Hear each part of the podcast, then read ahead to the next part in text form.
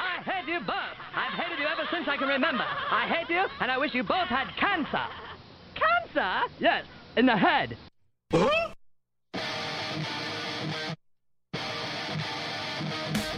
I'm as mad as hell, and I'm not going to take this anymore. Pay no attention to that man behind the curtain. Are you telling me you built a time machine? Out of a DeLorean? This is the Stupid Answer Show. Uh-oh. Sounds like somebody's got a case of the Mondays.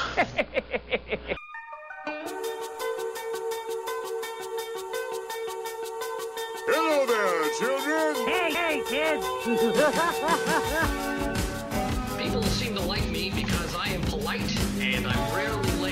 Don't worry, I got an idea. And now, the host of the Stupid Cancer Show, Matthew Zack. Not that there's anything wrong with that. Because he has a lot of chutzpah.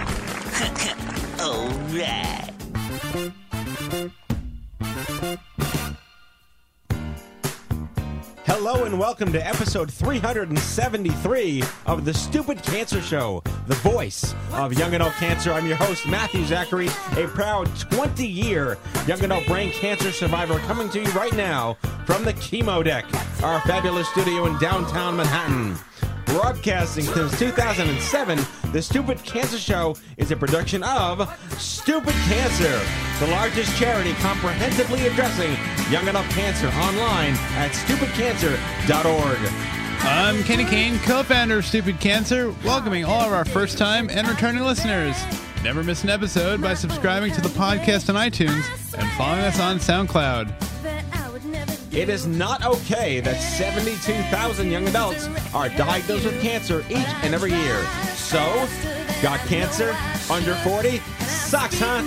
Well, it's time to get busy living, folks, because the Stupid Cancer Show is changing the world one chemo infusion at a time. We got a great show, Cycle of Lives. On September 2nd, David Richman will begin a 5,000 mile bike tour of the United States in an effort to raise awareness and funds for cancer research. Along his tour de force, he will meet with a variety of people who have been affected by cancer to write a book. David will join us tonight to share what his, uh, is inspiring him uh, to embark on this incredible ride and what he hopes to accomplish with his Cycle of Lives project. We got a survivor spotlight on author and young adult survivor Sophie van der Stap. All righty.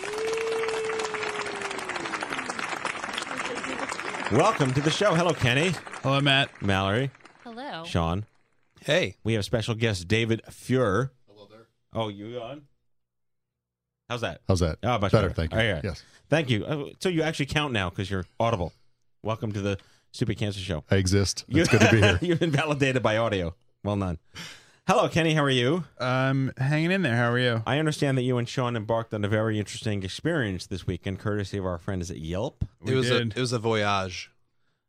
A bon voyage It was just a voyage. or a mal voyage? Just a voyage. Yeah. It was a good voyage. What was it all about? It was uh, a holiday hangover cruise. There were all sorts of great beverages and food, and a really cool charity that they hosted. Um, Would that be you had- us? Yeah, I think so. yeah. So Yelp just throws boat cruises every now and then, yeah, no big deal. just like that. Yeah, there was uh, like dinosaurs and unicorns and weird dancers. I and saw you stuff. send me some video of some weird sh- people wearing a sheet doing something. Yeah, it got it got a little weird, Okay. but it was fun. It was a good time.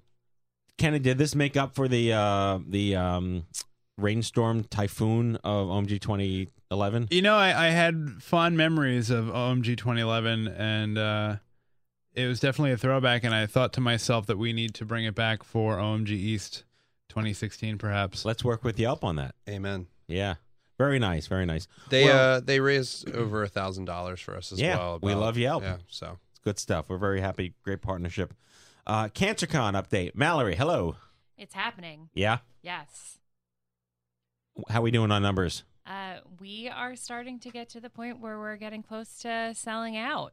There are not a lot of spots left. That- So, wow. yeah. And uh, people are signing up for all of the exciting tours, which is a lot of fun. I think that's the coolest part of how this event has evolved over the couple of years. It's become more experienced than just well, I mean, I say just a conference. The conference is great itself, but There's people a come. lot more. There's a lot more to it. So much more than meets the eye.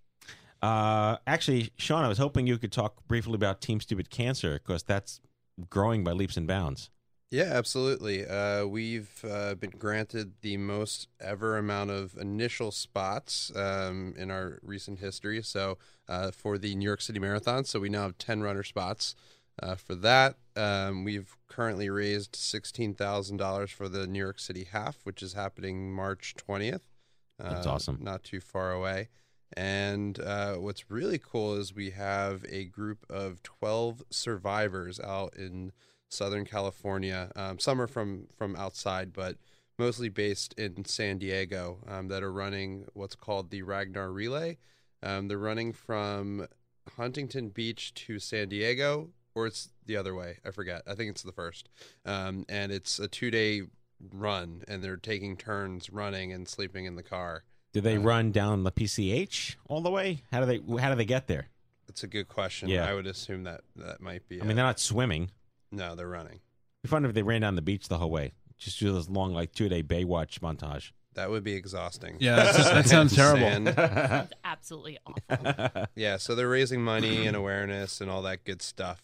That's 12 survivor team and it's been it's been confirmed by Ragnar Relay that this is their first ever all survivor team in Wow. history. So There's some cool. PR waiting to happen with that. Oh yeah, That's oh, pretty cool. Oh, and exciting news uh, because this is breaking. We are one dollar away from breaking fifty thousand for the CancerCon VIP Club. One dollar. You hear that, folks? Someone donate a dollar right now. Just a dollar. All right, you know what? I'll donate that dollar. We hit fifteen thousand. Fantastic. This nine nine nine nine is is bothering Just me. right screenshot now. that and put OCD in your Facebook post. Fantastic. So yeah, David Fuhrer dropping in tonight. He's uh, down from Rochester. Uh, Dave is a two-time testicular cancer survivor on our board of directors. It's been a great journey um, getting to know you, and this show represents our three-year Hard to believe. Uh, first day anniversary. Yeah, you've been ruining my life. No, I'm kidding. Uh, I had No, no, that's Kenny's job. I had no idea how deep the rabbit hole would go. Yes, So, exactly. yeah. So why don't you tell us your story? Yeah, um, I was diagnosed with testicular cancer at 25, and then at 30, diagnosed with a different form of testicular cancer. Um, uh, I can laugh about it now. Uh, it was uh, the experience nobody ever wants, but uh, I'm very happy to be a part of our family now and, and be able to look back on it. So when you were on the show three years ago, you were in a very different place. You were Yeah. working in the corporate universe of corporate everything, Dilbert land, venture capital, startups, you know, but you were still involved somehow in oncology. Yeah. But you weren't like out of the cancer closet. No, and, and thank you for calling me out and making me admit that. So On the air. on live. Yes, it was Yes. wonderful. no, but you had like this gestalt moment after that for a couple of weeks and months, and we slowly started to build a friendship around that. And um, you know, I always talk about how a lot of people want to put it behind them or live in denial, but they're happy in a certain way. We meet a lot of people who, oh, I cancer when I was nine, but I don't think about that. Right. But they don't realize the value that they could potentially have to someone else in that space. Yeah. Was that sort of because you had a massive catharsis? Can you t- talk us through that a little. Yeah, bit? I mean, the, the revelation to me, you know, I was diagnosed nine and 14 years ago, which seems like a long time ago, but I only really started to deal with it three years ago when I joined our community. And, and so it's amazing how much, even though it seems like by years it was a long time ago, um, this being open and dealing with it has been such a short amount of my life. So, So you joined the board of directors. Yes. Because you jumped right into the deep end of the pool. um, you know, but uh, actually, that was um, a blessing in disguise because um, I didn't know how much help and support I really needed and wanted, and just becoming a part and being able to connect um, opened the door to all of that. And so, you know, it's you know, like we always say, you don't know what you need until you find it, and right. you know, that's been this experience for me. and now you're catching ghosts. Tell me more. I No, that's what, from, what ghost am I No, that's the line from Ghostbusters. oh, Remember when when when Crickets. um, no, no one gets my jokes. Eighties joke. Come Oh, on. yeah, yeah. No, it's when uh, the guy, the the dickless guy, you know, you know, comes in front of them. Like, Shut off the power grid. Yeah, Yeah. exactly. Never mind. I take it back. So anyway, so I, it's very exciting that to see your your journey come this way, and now you're helping so many other people. Yeah. You've done keynotes with me. You did you keynoted at CancerCon this year. Mm-hmm. Uh, what's your passion these days? Um, I think besides Kenny. Well, hey, n- now that's out number two. Thank you for outing that on the air. um, being or accepting myself was an incredibly hard thing to do, but getting there now gives me strength to help others. And so, if I'm able to help people, um, being open and based on what I've gone through, then that's my passion. I don't think it gets much better than that. Mm, thank you. Well, thanks for being here. You can stick around. I will be here. Okay, great. Yes. Let's get to our first guest, Kenny. After Sophie van der Stap was diagnosed with a rare and aggressive form of cancer at the age of 21, she began to lose her self esteem, her identity, and then finally, her hair. Sophie wrote The Girl with Nine Wigs, in which she chronicles her unique coping mechanisms that she used to help her get through cancer treatment. With nine wigs, with different looks, names, and personalities, please welcome to the Stupid Cancer Show, Sophie van der Stap. Sophie. Hi. Welcome to the show. Thanks for uh, thanks for your willingness to share your story here with us on the air. It's good to meet you. No, it's likewise. a funny name, Stupid Cancer. I was very curious for the name, for the voice behind it. yeah, how did you uh, find out about us in the first place? um, recommended by a friend. All right, we like your friend. yes, me too. So I was diagnosed at 21. It's a number that's uh, kind of a trigger. Um, and uh, I typically like to ask our guests to tell us what their life was like leading up to that diagnosis when everything was, quote, normal. Yeah, it's such a funny number, no, to be diagnosed. This life should change at 21, uh, should start. Um, well, I was in Amsterdam. I was studying, I think, like most of us at 21. And um, I was in and out of university, traveling a lot, uh, mainly around Asia, and working in like three different restaurants. It was a busy life. And then I started to feel the first signs of the cancer. It started with fatigue. And I actually was convinced I picked up a bacteria in one, on one of my travels. As cancer, as you must know, is so far away from um, being 21. That is true. Uh, so your initial symptoms were basically just fatigue, or did you have bruising? What What was your actual diagnosis itself, by the way? Um, uh, sorry, I have to laugh because it's funny to talk to someone who went through the same thing at 21. We probably have some of the same symptoms. Uh, I had difficulty breathing. I had stabs in my, it turned out it was my liver, but stabs in that part of my body. And I was, yeah, there was a lot of fatigue, but fatigue, funnily enough, is the most difficult to recognize, I think. Well, I was diagnosed with Epstein Barr because I was so fatigued before I was actually diagnosed with brain cancer. So I, I completely understand that. Uh, how long did you go being diagnosed or misdiagnosed or underdiagnosed before they actually found what was actually wrong with you? Oh, that was a joke. That was about eight weeks. It was the whole of December, and then there was Christmas in between. And then I didn't find out before the, well, I will always remember that date, of course, the 26th of January. So that was a big joke. I went, I was in like three different departments in the hospital, and I met about seven doctors, I think. So, which doctor actually diagnosed you correctly, and what was your diagnosis? Um, well, they told the it was the lung department, so the lung doctor, and his diagnosis was rhabdomyosarcoma. But then when I met my oncologist, he said we're not entirely sure of your diagnosis, and they never were. I had like three different opinions, but he said I don't really care how we call the beast as long as we kill it. Wow. Okay. So, so if they didn't actually know your your diagnosis, how do they know what to prescribe or offer you as far as post treatment or surgery?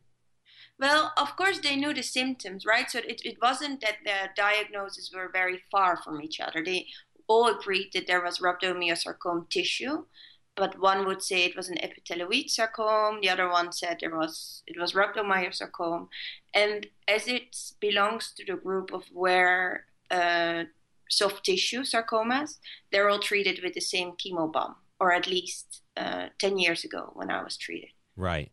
Wait. So you just celebrated ten years last week or two weeks ago? You know what? I should have. yeah, I thought about it. Of course, the date crossed my mind, but I maybe you um, relate to that as well. You don't want to make it into a thing anymore. Well, yeah, we, we were just talking about that in the opening segment. Lots of people that are diagnosed young kind of want to put it behind them, but then they some of them realize that it's an opportunity to help someone just like them get through it. Like I, which leads me to my next question: is you seem to indicate in what I'm reading here that you went through this very pretty alone. Did you? I mean, friends and family notwithstanding, if you had access to them, did you get to meet any other cancer patients that weren't 80?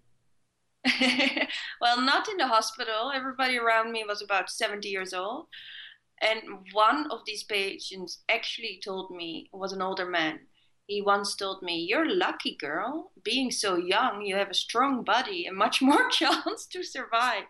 I could just punch him in the face. I was going to ask uh, how how large of an object did you want to throw at his head? Yes, exactly. It was like surreal. But um, I never went to a cancer organization for young people because I never wanted to be a young person with cancer. So I met two people that I grew very fond of, but I met them through uh, my own social networks or other social networks in Amsterdam.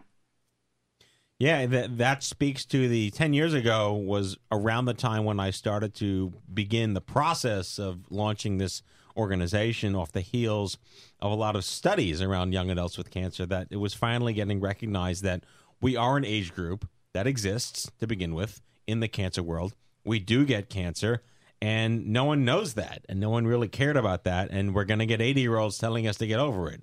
So a lot of that led to my starting stupid cancer in 2007 so I wouldn't expect you to know we existed way back then, and there were very few organizations back then that were even in the mind's eye of doctors or nurses to let you know exist. So it goes back to you weren't just alone and not aware that there are other people your age, but no one else knew to tell you that there were other people your age that you could talk to. Sophie, this is Dave. I had an identical experience um, being treated the same as senior citizens. And actually, my wife, my, my wife and I went to get massages yesterday, and we had to check the box for me that said history of cancer. And I, so I checked it, and the girl checking us in said, "Oh, my grandfather had cancer too. Thank you for reminding me of every day of my treatment." yes. Exactly. Yes, that's what you get, right? Oh, I know cancer. My grandma started, my grandmother died last year. Yeah, yeah, I mean, I could get it if my grandmother lived last year, but it's always your grandfather died or your grandmother. died. No one ever says, "Oh, cancer, my grandma lived." I, that's like a joke waiting to be done in, on anyway. So so let's let's get to your your I hate the word journey, but like the next steps here. I, I always this has to be brought up because this is an issue that is unique to being 21 or 31 with cancer. Fertility. Clearly, Ah. when you're not 80, it's an issue. I, I hate beating up on the 80 year olds, but I'm just beating up on the 80 year olds. Like when you're not 80, your reproductive stuff is relevant if cancer makes you sterile. Was there, and 10 years, I would not expect it to happen 10 years ago, but was that even brought up to you 10 years ago? Actually, it was, but did it cross your mind? I mean, as a man, did this cross your mind? I was in a unique position because I was diagnosed in pediatrics. So when you're in pediatrics and you're over 13, all the boys are told. And that's just something they've been doing for 30 years, but they don't tell the girls. So if you're a boy, I was 21, but if you're a boy in pediatrics, they tell you. So I was lucky. Dave went through a different experience because he was diagnosed in his 20s and then early 30s. Yeah. So he he was told, "Oh, the first time, don't worry about it, but the second second time, tar- sorry, it's too late." Yeah. If you can think of the two most pointed comments in my life, I remember the doctor the first time saying, you know, it's not an issue, you don't have to worry about it. And then five years later saying, sorry, too late, can't do anything. Oh, that's charming. That's the best word to describe it. Very charming. But for, for men, on top of it, for men, it's so easy. Well, I, Well- I, I half cut that with water because we have to do it with emotional intention and not physical intention. And when you're told you'll be dead in six months, it's hard to come at a cup. Well, yeah, I I guess. I But by I comparison, share the no. same experience. By comparison, it is nothing compared to what women have to go through. But at the No, same I time, I remember they told me, but it was like five minutes or not even, probably 30 seconds after he had told me that I was probably going to die. So also, it didn't really matter to me at that point. Right. And secondly, he just wanted to get me on the IV as soon as possible, which was like three days later. Hmm. So there was no time for the intervention. And I could have probably stretched it, but I wasn't thinking of babies at 21, and it didn't seem a priority after the news he had just broken to me. did they tell you your side effects in advance? Like, here's what you might experience, or they just said, "Look, you're going to be bald and weak and tired and miserable and throwing up." What was that conversation like leading you into this? Well, it was more the second bit that you said. And of course, I mean, it was so much for him a necessity, or he was so in urge to get me immediately on the IV drip that it wasn't a conversation of sharing, well, you should know that this and this and this could happen. He shared more and more knowledge with me, more and more information once I was on the drip. So, I mean, again, I'm reading your your story here, and we want to I want to get to your book. It seems like you really had um, a lot of isolation going through this. That you found comfort and identity in these in the wigs that you chose, and then you wrote your book in uh, discussing how this helped you. We say get busy living, but you know, navigating through all this nonsense. Was that really all you had from the perspective of like I might be losing my life? The least thing I could do is cling to these wigs. Yeah, well, what made sense to me was that if I was maybe only going to live for another few years, I wanted to live them well and as a young girl. And uh, that's what my wigs were for. They, uh, it turned out that they actually not were just for hiding and for hiding my illness for other people, but that they helped me forget as well. So- And um, they were something fun in times, in shitty times. So, did you write this book ten years ago, or you just started to take like I'm reading here like you you you you didn't like writing, but somehow you just became a wellspring of penmanship, and, and it's like just, I wrote it in the hospital. wow. So clearly, this was your journal. This was the way you were maintaining some some level of sanity going through this. Uh, what was it? Nine wigs on purpose, or you just happened to find nine wigs? No, it was like when I started writing, it was the girl with four wigs, and then it was seven wigs, and then when I ended the manuscript, it was nine wigs. So actually, the whole book, I think the strength of the book is that it's completely real. It was so important for me at the time to keep the document completely real. So the names in the book, everything, the dates are true. So how long was it between and clearly you you're you lived you're alive you're here 10 years that's good how long was it between when you were you started writing this book and you felt it was quote done or is it ever really done Ah, well, for me, this book is done because now I'm 10 years further and I'm three more books further. But I think what you're saying, yeah, it's, it's a very uh, important question in a way because when I started, when this book was published in the US last September, I reread it and I reworked on it. I've rewritten stuff or I edit stuff. And in that case, you can say a book is never finished because you can always add your new reflections to a story, no? oh no I, I agree completely so we have about five minutes left i want to ask you more about what have you been doing first of all how long was your treatments and, and when did you consider did they say oh you're cured go home or was there like a more of a lingering what now Uh, there was the second, but I think it had to do a lot with my doctor and his choice of words and his lack of um, so, his lack of social competence or human communication on a sort of human level. right i hear you So um, the treatment was about a year.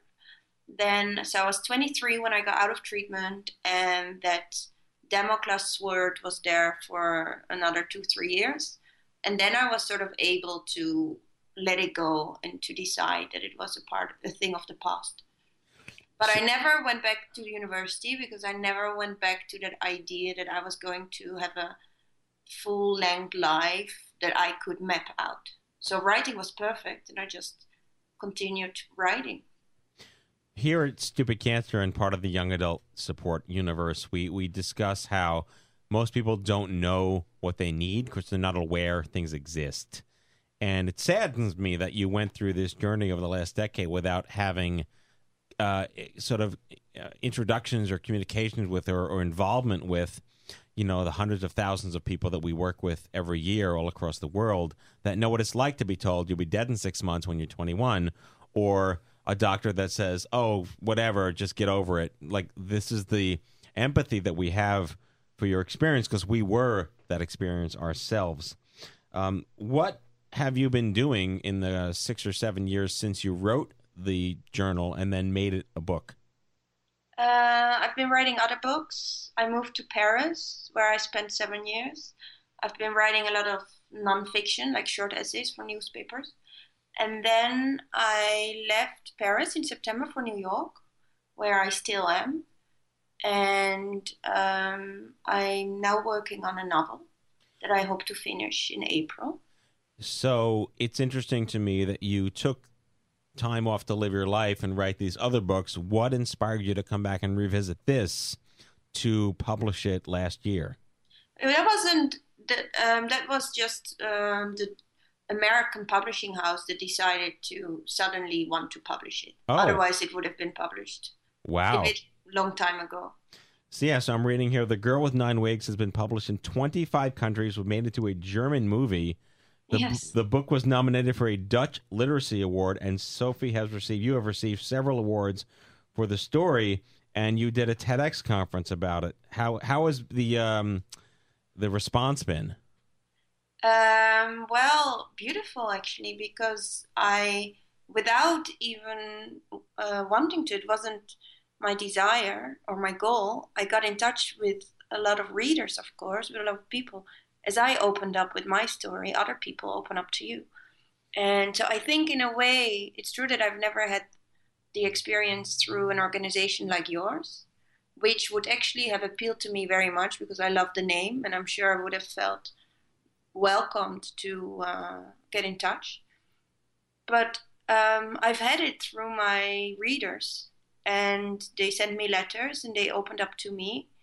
And I think that's a beautiful experience. And I, I still think that's a very powerful tool to open up to people and to share your fear and your vulnerabilities and your story. And I think you get rewarded by beautiful stories in return. I couldn't agree more, and very well said. Uh, in our last minute or so, can you share with us and our listenership, which is worldwide, your voice is going to be heard by lots and lots of people tonight. It, what what is your message to that next 21 year old that's told you'll be dead and there's no hope and we don't know what you're actually diagnosed with and yeah, good luck with that. What what is your what would you say to that 21 year old today? Well, firstly, that that's only one opinion of one person, and secondly, that uh, I my experience is that wasn't at all the end of things.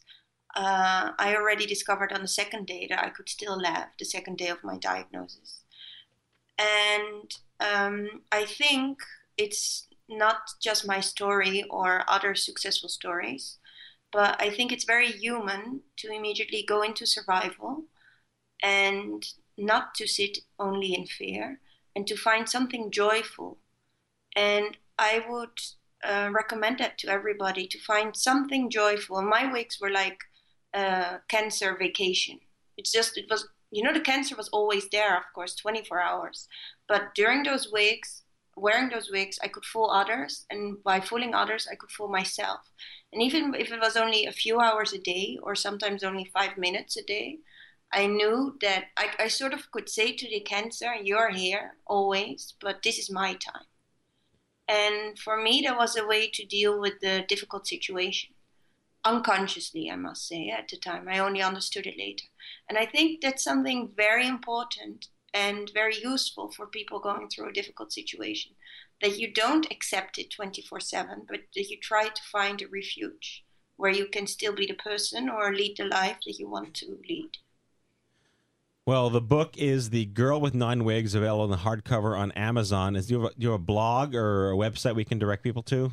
Uh, yes, it's sophievanderstap.nl, but it's not a lively blog. So Then a lively blog. I would just, I would just read the book. yes. Well, we'll also reference that you were in People Magazine last October. Just Google the girl with nine wigs, Sophie van der Stap. Thank you so much for joining us tonight. And we're in New York. I look forward to meeting you one day, perhaps. yeah, me too. Let's have a coffee. Okay. Take care. Take care. All right. Bye bye. All right, Kenny. And now the news. Hello, I'm Kent Brockman, and this is Eye on Cancer. Just the facts, ma'am.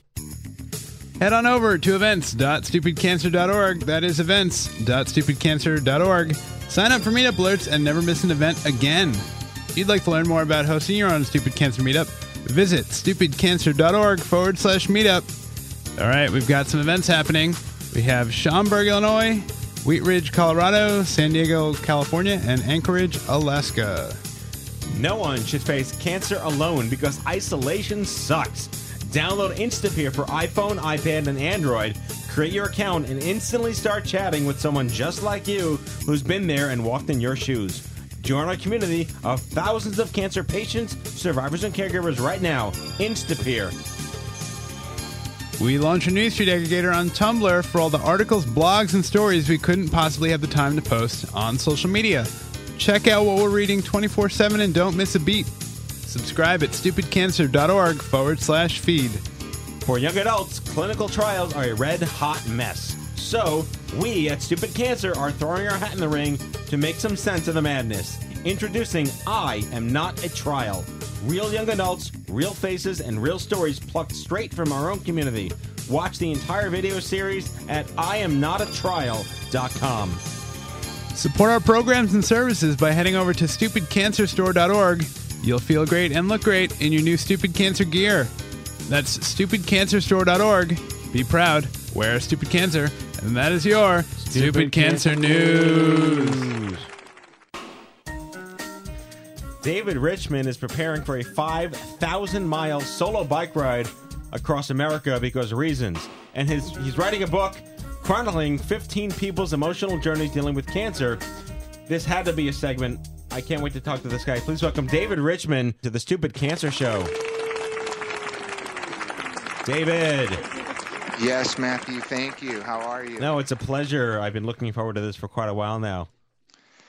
So have I. Thank you. I appreciate uh, you giving me the time. I know how busy of a guy you are.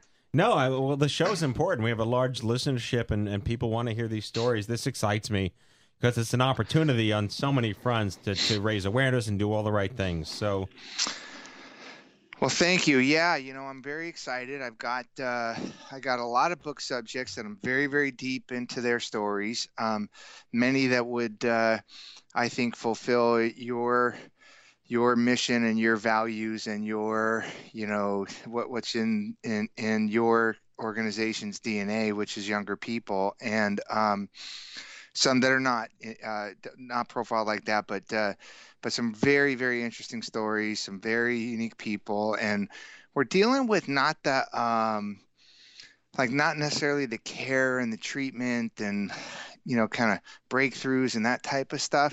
We're really dealing on their the arc of their life story. You know, uh, pre-cancer was them at point A, and post-cancer, even if it was a researcher or a doctor or nurse or something, uh, after cancer came into their life, is them at point B, and then we kind of cr- I'm trying to chronicle their journey and talk about you know emotionally how they deal with the things they deal with and why they deal with the things that they deal with and. Uh, so just the stories are absolutely remarkable, Matthew, and um, uh, I'm moved every time I talk to somebody, and uh, the people are just remarkable, and I and I'm hoping that uh, when it's all said and done, that the uh, that the reader will have uh, uh, you know some something to identify with, be inspired by, be moved by, and be helped by. Well, before we get started, I, I want to talk about the things that we have like in in common. Yeah. Uh, we've both been affected by brain cancer. I yes. uh, just celebrated 20 years. You lost your sister. I want to talk about her story. Mm-hmm. Um, we both have twins. Mine are five. Yours are in their teen years. And we both have Jewish mothers. So that. yeah, there you go. There you go. That is uh, that is something in common. Yeah. Um, Yeah, my sister was June. Um, she was uh, diagnosed in 2007 um, and uh, had two young kids, uh, husband, good career, and everything. And we were pretty close, but um, you know, we all had our own lives, and and uh, but we got closer and closer over the years that she went through treatment and surgeries, and she had a great cancer center uh, here in Southern California to take care of her. Uh, made a board study of her and really enhanced her care and and and experience. And um, she passed away in 2007. Uh, and every year since then, I've done a, a, a, fundraiser to try to either help, you know, one organization or another um, to and to keep her memory alive and to raise awareness and and keep the cause going. You know, your your resume is a LinkedIn profile like a puzzle piece. You you you've been in real estate, construction, uh, skincare, and you ran an animation company, and then financial services. So is there anything you don't do? Apparently, uh, decide what I want to be when I grow up. Right. Well said. Yeah. Um, you know, my experience has been been been everywhere. Nothing, nothing's really t- touched me as the thing that I ought to do, other than the one thing I never find enough time to do, and that's write. And uh, I've written three books. Um, uh, this one will be my, my next, and um, that's the thing that I love doing. Um, and it's only been in the last several years, and I've been writing on and off and letting life get in the way and distract me for many, many uh, years, uh, sometimes for many years at a time. And interestingly enough, I was doing a, uh, a relay for life for the American Cancer Society, and um, uh, and one of the uh, participants she had read my book. She's a friend of mine, and she goes, "Yeah, you know," she goes, "The thing I don't like about you is that you wasted your life. You should have been writing." And I'm like, "All right." So I'm, I, I do, I, I am focusing more on that than anything else because I think we all we all realize at some point in our lives how little time we actually do have, and we really need to do the things that move us and the things that um, that we really want to do before it's too late. So that's that's my focus right now is is on writing. You just mic dropped that you have a book, and that's not even in your bio. Tell us about this book. Oh, thanks. Yeah, uh, the book is called "Winning in the Middle of the Pack," and uh, it, it, it was pretty successful. I, I I figured in life everybody's got an interesting story. Mine was interesting, but not crazy interesting. And in business, people have accomplished a heck of a lot more than me. But I did I did accomplish a lot in business. And then in endurance athletics, people have done a lot more than me. I've done tons of Ironmans and 50 mile runs, 100 mile runs, uh, 24 hour runs, crazy stuff. But people have done a lot more than me. But when I take those three things together, um, I feel like I have a kind of a unique perspective. And so my concept of winning in the middle of the pack, if you have a quick second for it, is uh, I think kind of a unique one. Um, you know, there's these extreme overachievers. Gosh, I might put you in that uh, in in that capacity, Matt. Is that is that pe- people at the f- wide end of the spectrum, either supremely underachieving or supremely overachieving. They're very self-driven and self-motivated. They do things for themselves, even though they oftentimes are very uh, much geared on other people, you know, uh, uh, focused on other people, but they really do things for themselves. And I found in my life and in a lot of people's lives I know where we're in the middle of the pack, we kind of do things to make our teachers happy or because we think our parents want us to do it or because we think that will make us a better father or a better husband or a better employee or whatever. And my theory is we kind of just need to do things for ourselves first and so that winning in the middle of the pack concept is well, when you're in the middle of the pack, nobody's looking, right? Matthew, you have a lot of attention on you. People are looking at you all the time. But guys like me, nobody's looking and nobody really cares. I really should focus on the things that I need to do that I want to do that make me feel good about myself, that make me accomplish the things I want to accomplish. And that's where that winning in the middle of the pack concept comes from is I can win no matter what I'm going to do because nobody's really looking but me. So I, I, I should do the things that make me happy. I should do the things that fulfill me. So my book is just uh, talking about kind of the similarities between running 100 miles and running a 100 million dollar business and the lessons learned in life and that's what the book's about If I may, I, I, I would like to just go back to your sister. Um, Yeah. How are uh, this was nine years ago that she passed.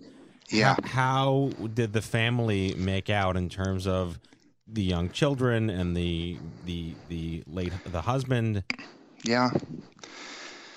Ah, geez, you know, I'd like to say it was better than it was. I mean, honestly, Matthew, um, her and her husband just had like this kind of storybook romance. My my sister and I had a pretty rough childhood, and um, she found, you know, great love with her husband and his family.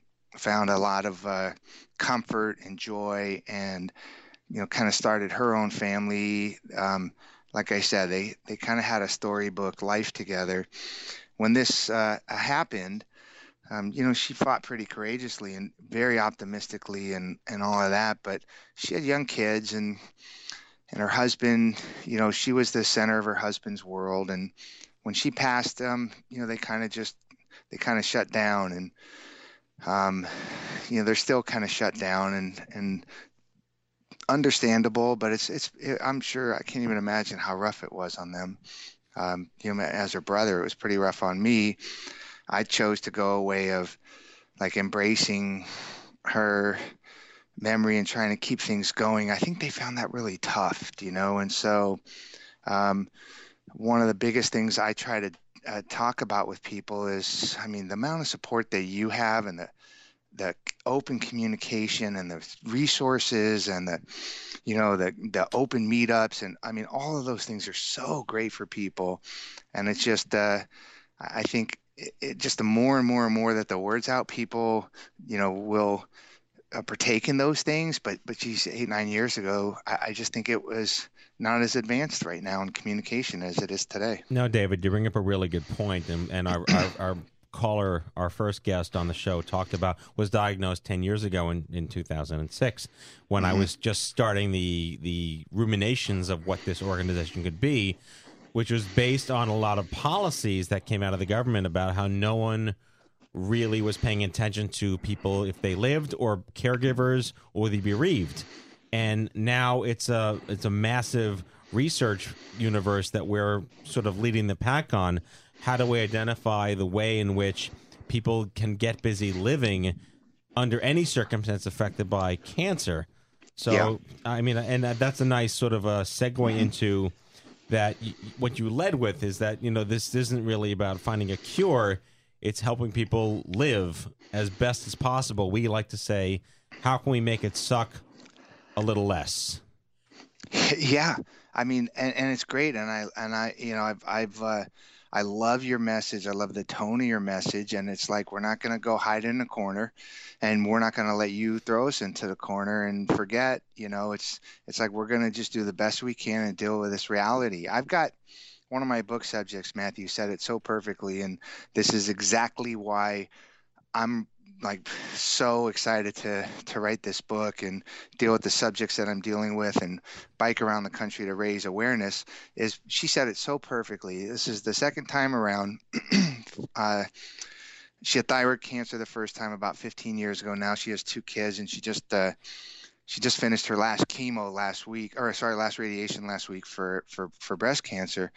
And the second time around, she got uh, diagnosed and she got up out of her doctor's office and walked to a room next her, uh, uh, uh, in the room next to the to the doctor's office. Sat down. She said, cried her eyes out for five minutes. A million thoughts went through her head, and then she went back into the doctor's office, grabbed a paper and pen, and said, "This is the, this is the what I need to do for my treatment." What my diag- what my prognosis is. Here's what I need to do for insurance. How am I'm going to deal with my kids and my ex-husband and my friends and communicating at work and blah blah blah blah blah blah blah. She made this whole long list of all the things she, she's going to need, and she goes, "You know what, David? For last year, I can deal with everything on that list, and I check it off, and it's all good." She goes, "But I could write a book about the five minutes I spent in that office by myself, crying my eyes out." She goes, "But I just I don't think I'll ever have the time to do it." And that's what I'm doing. I'm writing a book about that five minutes. Well, we've done so many uh, surveys and polls. I mean, I, I come from the advertising universe. Before I was, I was, um, a, I think you know my story as a concert pianist, and I couldn't play Yep. anymore after my diagnosis. But I spent a decade in advertising, and that's my been my approach to starting this nonprofit. Is who are the people in your neighborhood? Who are cancer patients? What are their issues? What are their challenges? We have all this anecdotal information from hearsay, but no one's really doing the market research around this, and that has been at the core of our understanding this market over the last nine years. And we, a simple survey that we put out there: where do you spend your money? And sixty-six percent of it is spent on access to care, getting to care, and the care itself. That leaves the other third to spend on things that you can't afford anymore, like rent and childcare and whatever food, th- basic necessities. And no one is really doing a lot of that health economic, you know, information around how do we fill that gap? Because it may not necessarily be let's just give them all money. There's a larger understanding at the circus tent level of what is causing all this debt.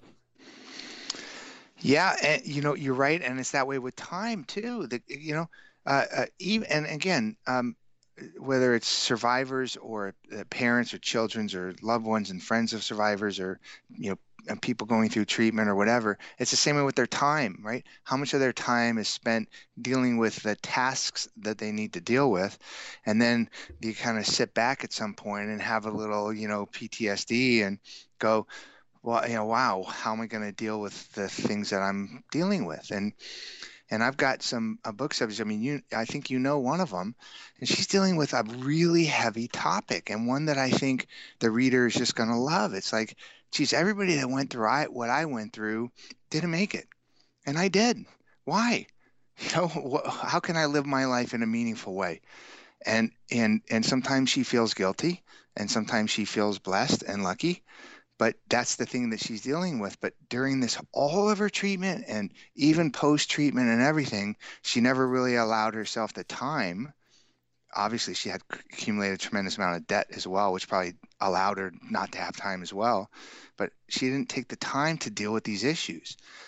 And i think people can relate to that. And that's uh you know i mean this is this these are meaningful powerful stories that i that i think need to be told Well, we have our huge conference coming up. I don't know if you were planning on coming to Denver for CancerCon, but we have a significant percentage of the content is for caregivers, bereaved or otherwise, and survivor guilt, which is exactly what you're talking about. Why me?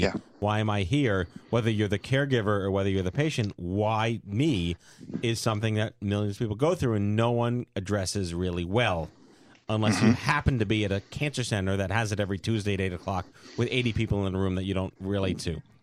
So that Right. that, that Yeah. to me is the new cancer research. The new cancer research is mental health, connectivity, sense of self. It's less about the medicine and more about your mindset and your lifestyle. And for me, that's what excites me the most because cancer survivorship research is really the new black. It's the next big thing that you, we talk about immunotherapy, genomics, molecular medicine, screening, sequencing, all these fancy science things.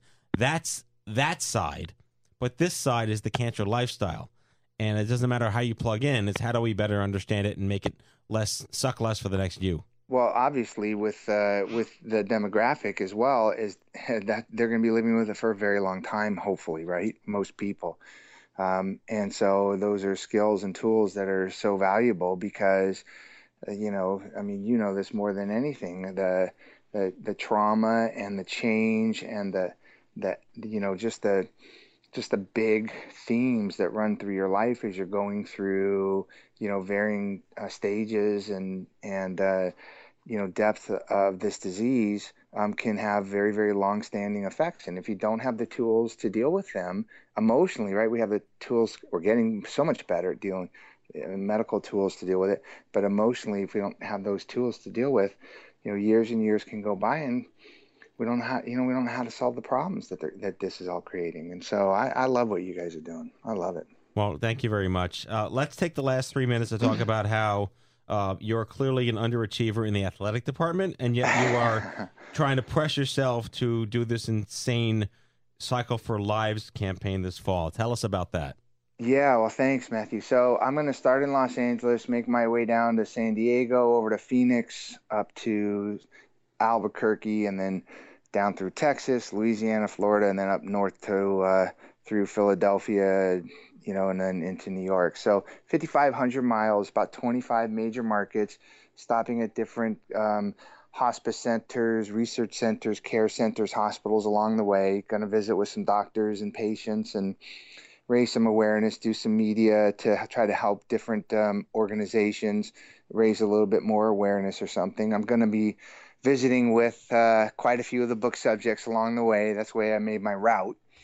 And I'm not going to be lollygagging. I got I got kids and life and work and all of that too. So I'm going to get this done in eight weeks. So it's roughly 100 miles a day, uh, 56 days. So I'm going to take a day off, maybe or two along the way. But I'm going to be booking from city to city on my bike and um, make it there from here to New York the long way in about eight weeks, and then um, get back to work, continue to um, talk to my book subjects, and hopefully by about the spring or summer of 2017, come out with a book that I, that I think will, uh, will will help people. Again, underachiever is your hashtag for tonight's broadcast and interview. Very aspirational stuff, and uh, I think our, our Kenny drives a car 5,500 miles. This is a bike in the opposite direction for 5,500 miles. Really inspiring stuff.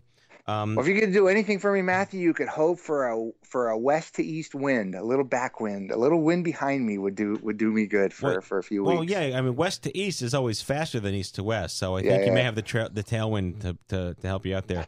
Exactly. Sorry, so is there a website yet for this, or where can people learn more, or not yet? Yes, thank you. There is um, the, the the organization we set up is nonprofit. It's, it's um, uh, you know just for awareness or whatever. Um, you know the um, the website is cycleoflives.org, uh, or on Facebook it's Cycle of Lives. Um, or, um, yeah, that's probably the best way. I'm on Twitter and Instagram and all those other things, but I think cycleoflives.org, the website, will tell people what we're doing and and uh, you know should should be pretty cool.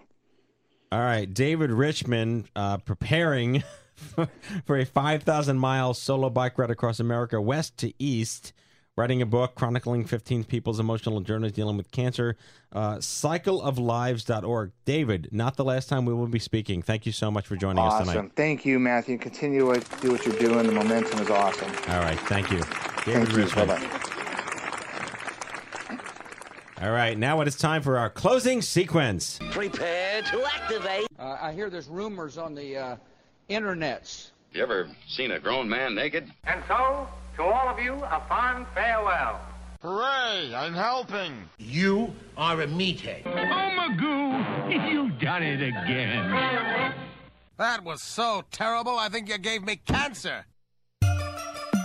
Okay, folks, that's our show. The 373rd episode of The Stupid Cancer Show. Never miss an episode by subscribing to the podcast on iTunes and following us on SoundCloud. I'd like to thank our guests, Sophie van der Stap and David Richman, for joining us on this episode of The Stupid Cancer Show. Broadcasting since 2007, The Stupid Cancer Show is a production of Stupid Cancer, the largest charity comprehensively addressing young adult cancer online at stupidcancer.org. Coming to you from the chemo deck. And on behalf of my team here at the Stupid Cancer Show, we hope you had as much fun as we did. Poke me a stick at Stupid Cancer. Thanks for listening, and we'll see you back here on the next exciting podcast of the Stupid Cancer Show. Goodbye, folks.